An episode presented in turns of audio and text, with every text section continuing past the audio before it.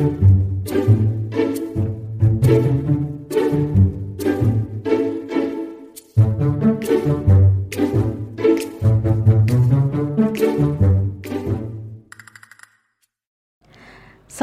pagi teman-teman.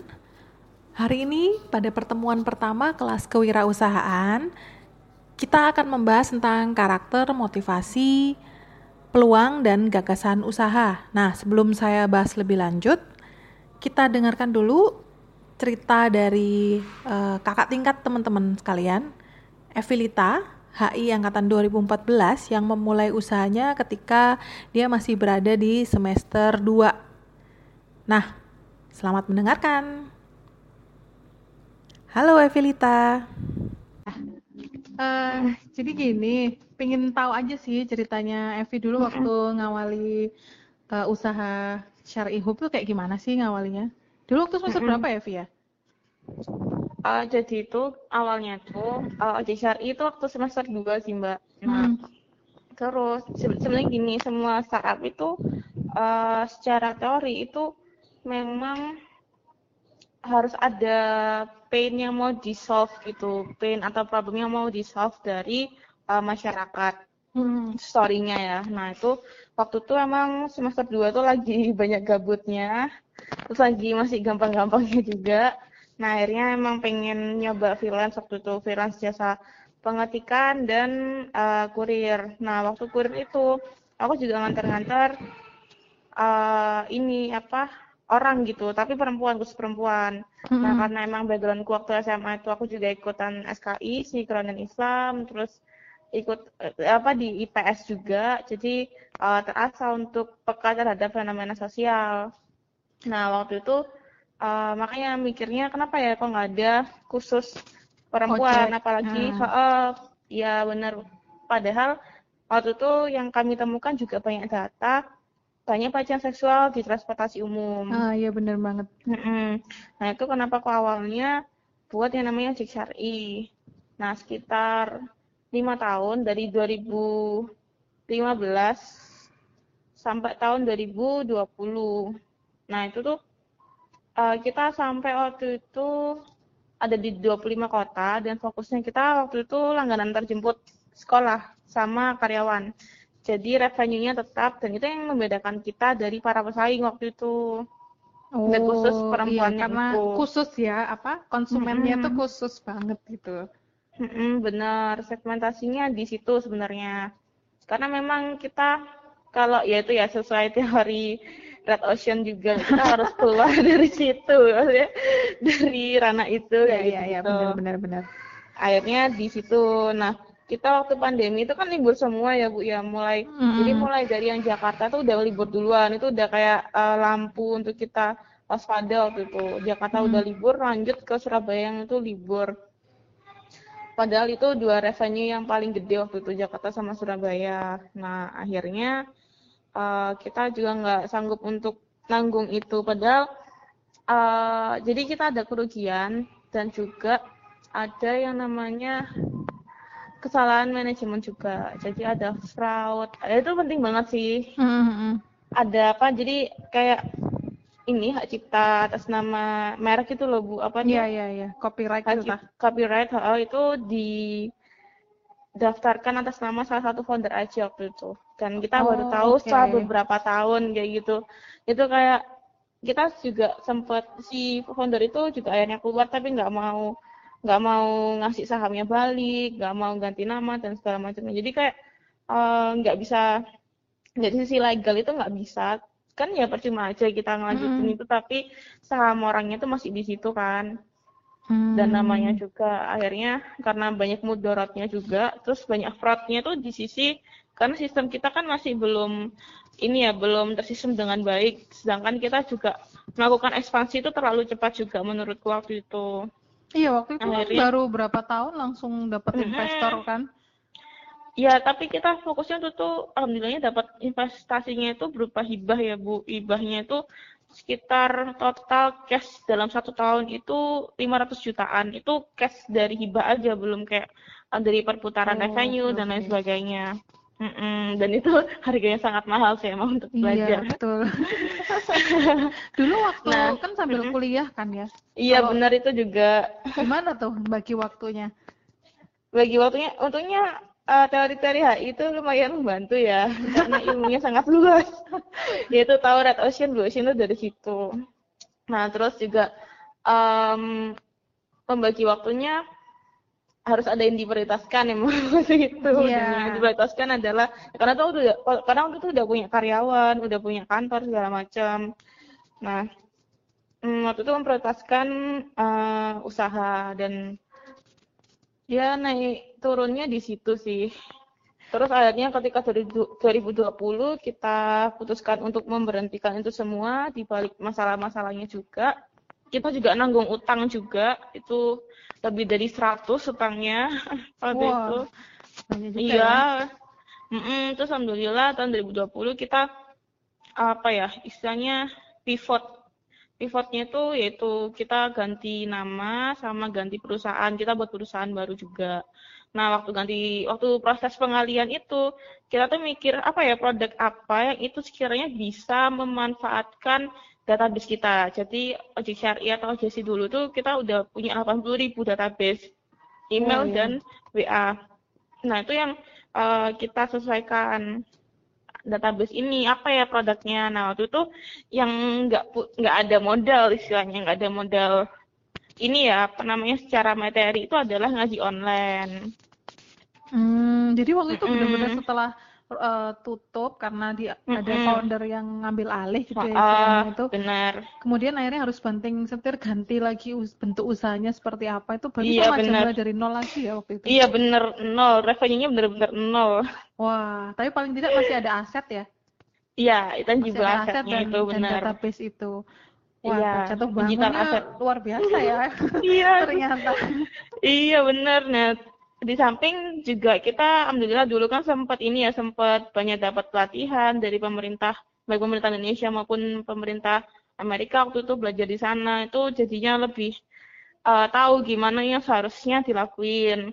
Berarti Nah, dulu Evi suka itu- ini ya, Mm-mm. apa eh, ikut-ikut kayak Iya. skema-skema pendanaan atau pelatihan Iya gitu ya? benar.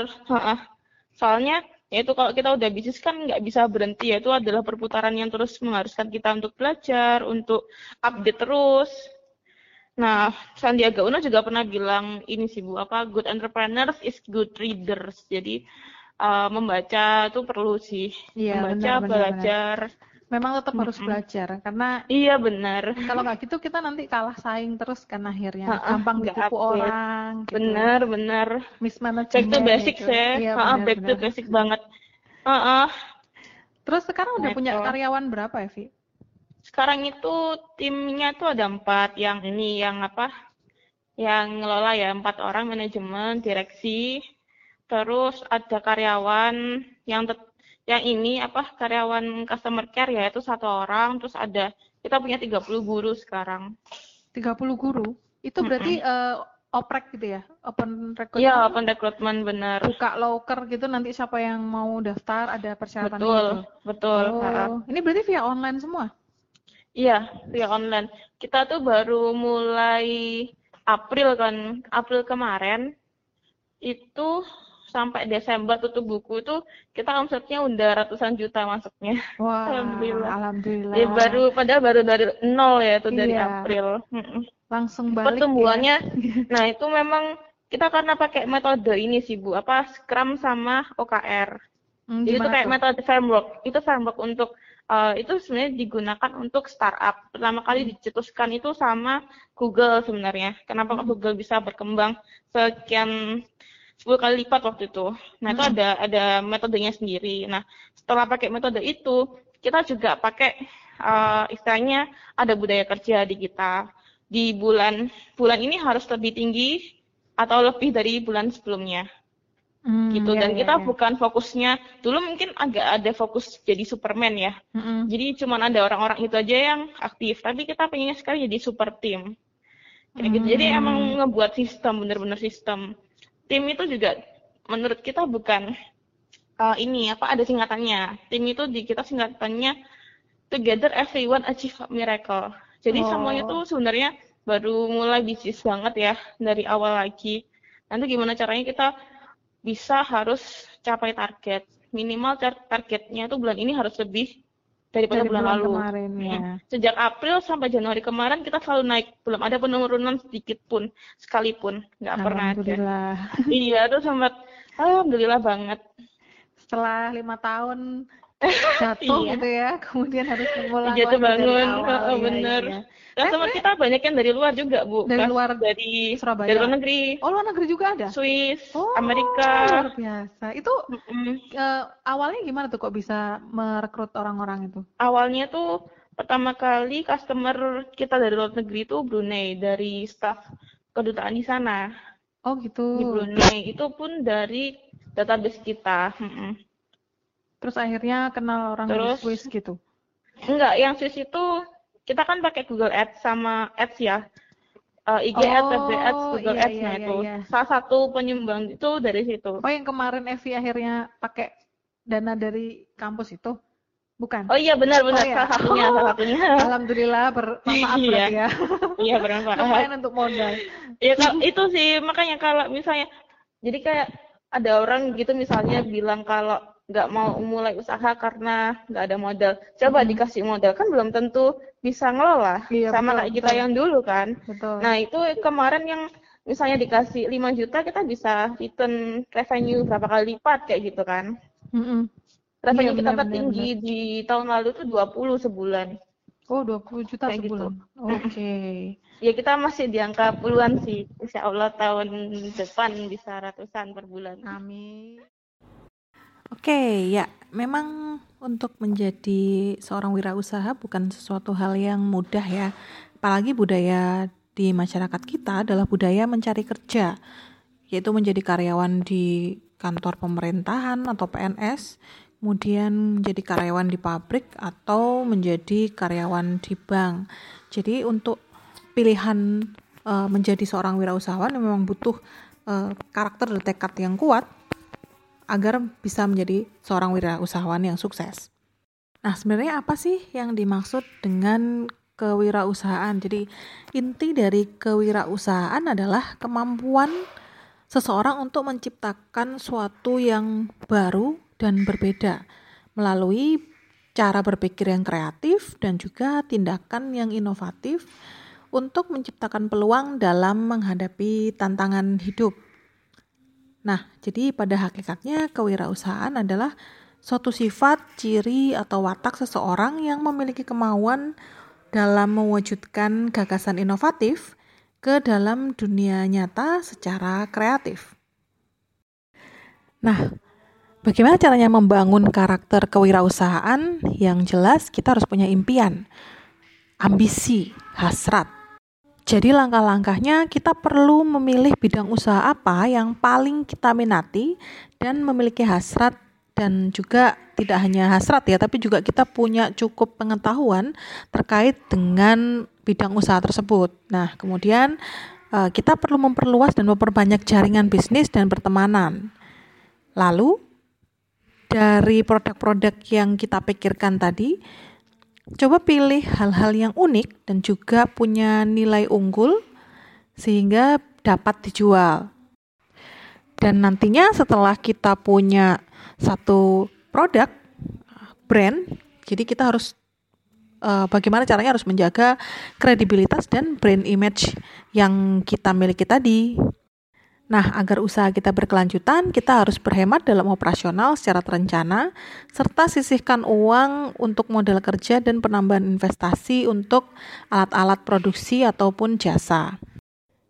Nah, sekarang bagaimana caranya menciptakan peluang usaha? Peluang usaha di sini eh, artinya adalah sebuah kesempatan yang muncul untuk melakukan sebuah usaha dan ini datangnya bisa dari berbagai bidang ya. Jadi sumber inspirasinya ada dua dari internal dan eksternal. Internal itu misalnya dari pengetahuan yang kita miliki, dari pengalaman kita sendiri, ataupun dari pengalaman orang lain, dan juga eh, dari intuisi kita. Nah, kalau dari eksternal biasanya munculnya dari masalah-masalah yang pernah kita hadapi dan belum terpecahkan, atau dari kesulitan dalam eh, kehidupan sehari-hari, kebutuhan yang belum terpenuhi baik diri sendiri maupun orang lain, dan juga dari pemikiran yang besar untuk menghasilkan sesuatu. Jadi kita bisa bercermin dari diri kita sendiri, kita punya hobi apa misalnya dari hobi, terus kita misalnya hobi mancing. Nah, dalam kegiatan memancing kita tuh apakah ada sesuatu yang uh, belum pernah diciptakan oleh uh, orang lain gitu. Itu bisa menjadi sebuah peluang usaha atau mungkin dari keahlian yang kita punya yang mungkin tidak banyak orang yang bisa. Nah, itu bisa menjadi sebuah peluang usaha. Bisa juga kita melihat di lingkungan kita sendiri, misalnya lingkungan rumah, ataupun kebiasaan kita sehari-hari, ataupun dari e, bisnis yang sudah ada dari keluarga kita sendiri. Nah, kalau berdasarkan cerita dari Evilita tadi, dia melihat peluang usaha itu dari e, ketika dia melihat ojol ya, banyak ojol-ojol tapi kenapa kok tidak ada ojol yang khusus perempuan? Apalagi kan ketika boomingnya ojol itu kan banyak sekali kasus-kasus uh, pelecehan seksual ataupun kasus-kasus kriminal yang menyangkut driver-driver ojol tersebut sehingga uh, para pengguna itu merasa tidak aman gitu, terutama perempuan. Nah dari situ akhirnya Evi melihat peluang bahwa seharusnya ada nih ojek syari khusus perempuan. Jadi dalam hukum Islam kan memang seharusnya uh, perempuan tidak boleh berdekatan apalagi bersentuhan dengan yang bukan mahramnya. Sehingga muncullah ide untuk membuat ojek syari. Peluang itu jadinya bisa muncul dari mana saja, tinggal bagaimana kita melihat peluang itu dan kita take action untuk menjadikan peluang itu sebuah usaha yang real, yang berjalan. Setelah usahanya terbentuk, PR-nya lagi adalah bagaimana supaya usaha itu tetap uh, berjalan dan berkelanjutan. Nah, ini dibutuhkan tekad dan komitmen yang sangat besar dari para pelaku usaha. Yang jelas, jangan takut rugi dulu ya, karena usaha itu pasti akan pernah rugi. Kita tidak bisa berusaha uh, tapi maunya untung terus, pasti akan pernah rugi yang penting adalah bagaimana cara kita memanajemen kerugi uh, manajemen resiko dari kerugian itu dan bagaimana caranya agar kita bisa bangkit lagi. Dan memang ketika teman-teman akan memulai usaha apalagi ketika masih kuliah itu tantangannya besar sekali ya antara mau melanjutkan uh, kuliah atau mau fokus ke usaha yang teman-teman sedang jalani ya memang akan ada pilihan uh, di mana teman-teman harus memilih mana yang harus diprioritaskan terlebih dahulu. Pengalaman dari Evilita sendiri juga menggambarkan bahwa dia harus memilih mana yang harus diprioritaskan terlebih dahulu dan memang dia memilih memprioritaskan usahanya yang akhirnya bisa berjalan dan tumbuh pesat selama lima tahun walaupun akhirnya e, sempat terjatuh di tahun kelima karena ada mismanagement Kemudian dia berhasil bangkit kembali dari nol dengan aset yang sisa aset yang dimiliki saat itu yang jelas dengan revenue atau pendapatan eh, nol rupiah akhirnya bisa dikembalikan sedikit demi sedikit menjadi dua digit dan kemudian ditargetkan tiga digit tahun depan. Luar biasa. Kemudian yang sering dikeluhkan adalah soal dana biasanya kalau disuruh berusaha hmm, dananya nggak ada. Cari dana di mana? Gitu. padahal sebenarnya kesempatan tuh banyak sekali. Apalagi kalau teman-teman masih jadi mahasiswa ya status sebagai mahasiswa itu kalau menurut saya privilege. Apalagi untuk uh, menjadi seorang wirausaha muda. Karena sekarang ini banyak sekali program-program yang ditujukan untuk mahasiswa yang sedang uh, berusaha menjadi seorang wirausahawan. Seperti yang saya sudah jelaskan minggu lalu, bahwa program-program seperti PKM, PKMI, KBMI, kemudian ada ASMI, dan juga BWMI itu adalah program-program yang diciptakan oleh pemerintah untuk membantu uh, memberikan binaan dan juga bantuan dana untuk mahasiswa yang sedang berwirausaha. Dan nggak cuman dari pemerintah loh teman-teman, ada juga dari pihak swasta seperti yang kemarin pada bulan Januari Januari lalu itu ada yang buka dari Astra itu juga uh, program untuk kewirausahaan muda. Jadi mereka memberikan binaan selama kalau tidak salah hampir satu tahun dan juga uh, bantuan modal untuk uh, membuat suatu sebuah usaha target pesertanya memang tidak hanya mahasiswa, tapi intinya adalah mereka ingin membantu para wirausahawan muda. Nah, kalau kita ingin menjadi orang sukses, maka kita tidak hanya memerlukan karakter dan juga uh, pandai melihat peluang saja, tapi kita juga perlu merencanakan ke depannya step-stepnya bagaimana uh, terkait dengan apa yang kita inginkan. Jadi kita harus punya impian, kemudian kita bikin peta impiannya dan juga langkah-langkah apa saja yang perlu kita lakukan untuk mencapainya. Nah, ini salah satunya dari uh, Dreambook teman-teman nih. Saya mau membacakan beberapa ya. Saya nggak akan nyebut nama, jadi anonim. Ini salah satunya adalah dia punya kelebihan dan uh, kekurangan. Dia berusaha menganalisis kelebihan dan kekurangannya. Jadi dia memiliki kepribadian yang sanguinis sekaligus plekmatis. Kelebihannya dia ceria, penuh rasa ingin tahu, kemudian tulus, mudah bergaul, santai, tenang, senang kumpul-kumpul, tidak banyak bicara tapi cenderung bijaksana. Cie. kemudian kekurangannya, suara tertawa terlalu keras, Kemudian mudah marah. Rentan konsentrasi pendek. Ini maksudnya mungkin uh, kurang fokus atau gimana ya. Kemudian uh, cenderung menghindari konflik, keras kepala dan sukar kompromi. Humor kering dan mengejek atau sarkas. Sulit bergerak dan kurang motivasi diri. Oke. Okay. Nah, walaupun demikian dia sudah punya peta nih uh, peta impiannya ada paling tidak ada tiga langkah simpel di sini yang pertama adalah lulus kuliah tiga setengah tahun sambil mulai bisnis kecil-kecilan serta mulai mempelajari mengenai ekspor impor oke bagus nah dari situ baru mengembangkan bisnis dan memulai untuk melebarkan sayap serta mulai terjun pada bidang ekspor impor dan tujuan yang ingin dicapai sukses di usia muda Menikah nanti saja jika sudah dapat menyenangkan orang tua terlebih dahulu. Oke. Oke, ini salah satu dari teman kalian. Saya bacakan satu lagi ya. Ya, satu lagi nih. Hmm, idolanya adalah ibunya sendiri. Ibu saya merupakan teman dan sahabat untuk semua anak-anaknya. Saya dan adik saya lebih sering menceritakan masalah kami ke ibu daripada teman. Ibu saya bisa menjadi seorang pebisnis hebat, ibu yang selalu ada untuk anak-anaknya dan menjadi ibu rumah tangga yang luar biasa. Saya ingin menjadi seperti ibu suatu saat nanti. Oke. Dari uh, peta impiannya nih, ini yang saya nilai luar biasa ya. Ini detail detail sekali. Mulai dari uh, skill yang harus didapatkan dan dia juga menekankan bahwa untuk mendapatkan skill tersebut harus melakukan time management dan juga disiplin.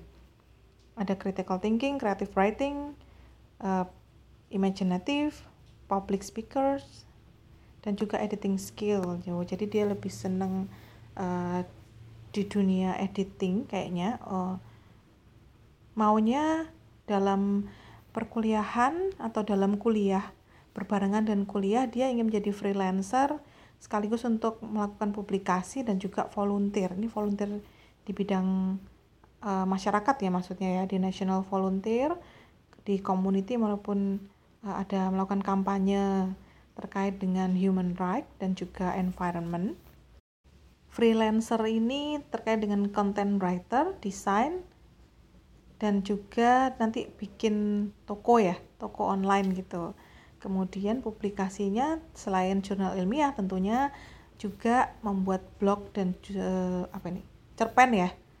Lalu kuliah yang jelas progres IPK-nya harus uh, bagus. Kemudian setelah selesai kuliah ingin kerja atau ikut CPNS kerja di sini bisa di pemerintahan maupun swasta. Lalu bisa menjadi jurnalis analis eh, politik analis kemudian bisa di MNC ataupun sosial analis. Uh, habis itu apa nih jadi traveling beli kendaraan pribadi. Oh ke Mekah dan juga akhirnya menikah. Wah keren nih. Detail sekali menulisnya. Ini uh, bagus jadinya bisa setidaknya teman-teman sudah ada poin-poin yang akan dicapai apa saja sih yang harus dilakukan untuk mencapai uh, mimpi teman-teman seperti ini oke ada lagi peta impian dari uh, teman kalian yang pertama, lulus kuliah dengan nilai memuaskan dan tidak memakan waktu yang cukup banyak agar menghemat biaya yang dikeluarkan orang tua juga. Oke. Kemudian mempunyai pendapatan sendiri dengan uh, untuk menambah uang saku dan juga untuk memenuhi kebutuhan uh, yang diperlukan sewaktu-waktu, mencari relasi sebanyak mungkin di lingkungan sosial. Kemudian setelah lulus kuliah mendapatkan pekerjaan baik di institusi pemerintah maupun di perusahaan yang baik cari modal untuk mulai bisnis kecil atau side project sebagai sampingan. Kemudian dari bisnis tersebut dikembangkan dan berharap dapat membuka lapangan pekerjaan baru untuk masyarakat yang lain. Oh, bagus. Kemudian mencari pacar yang suatu saat nanti dapat menjadi istri dan menikah dan memiliki dua anak dengan anak laki-laki sebagai anak pertama dan anak perempuan sebagai anak kedua agar sang kakak selalu melindungi dan menjaga sang adik. Namun jika Tuhan memberikan rezeki, maka kamu harus siap-siap untuk menerima dan menjaganya ya. Oke. Okay. Menua bersama istri dan melihat anak-anak yang telah tumbuh dewasa dan melanjutkan legasi orang tuanya. Di balik ini semua, saya juga tetap selalu ingin membahagiakan orang tua saya dan memberikan yang terbaik kepada mereka. Saya juga ingin meraih yang terbaik selama hidup saya. Suatu saat nanti saya juga ingin menulis buku yang nantinya memotivasi banyak orang. Tetap menjadi manusia yang beriman dan berguna bagi orang-orang di sekitar saya. Amin. Semoga impiannya tercapai ya. Baiklah teman-teman, itu tadi beberapa sudah saya bacakan uh, tugas dream book dari yang teman-teman kerjakan minggu lalu dan juga materi dari saya. Cukup sekian apabila mungkin ada yang ingin didiskusikan silakan melalui chat WhatsApp grup ya. Terima kasih. Wassalamualaikum warahmatullahi wabarakatuh.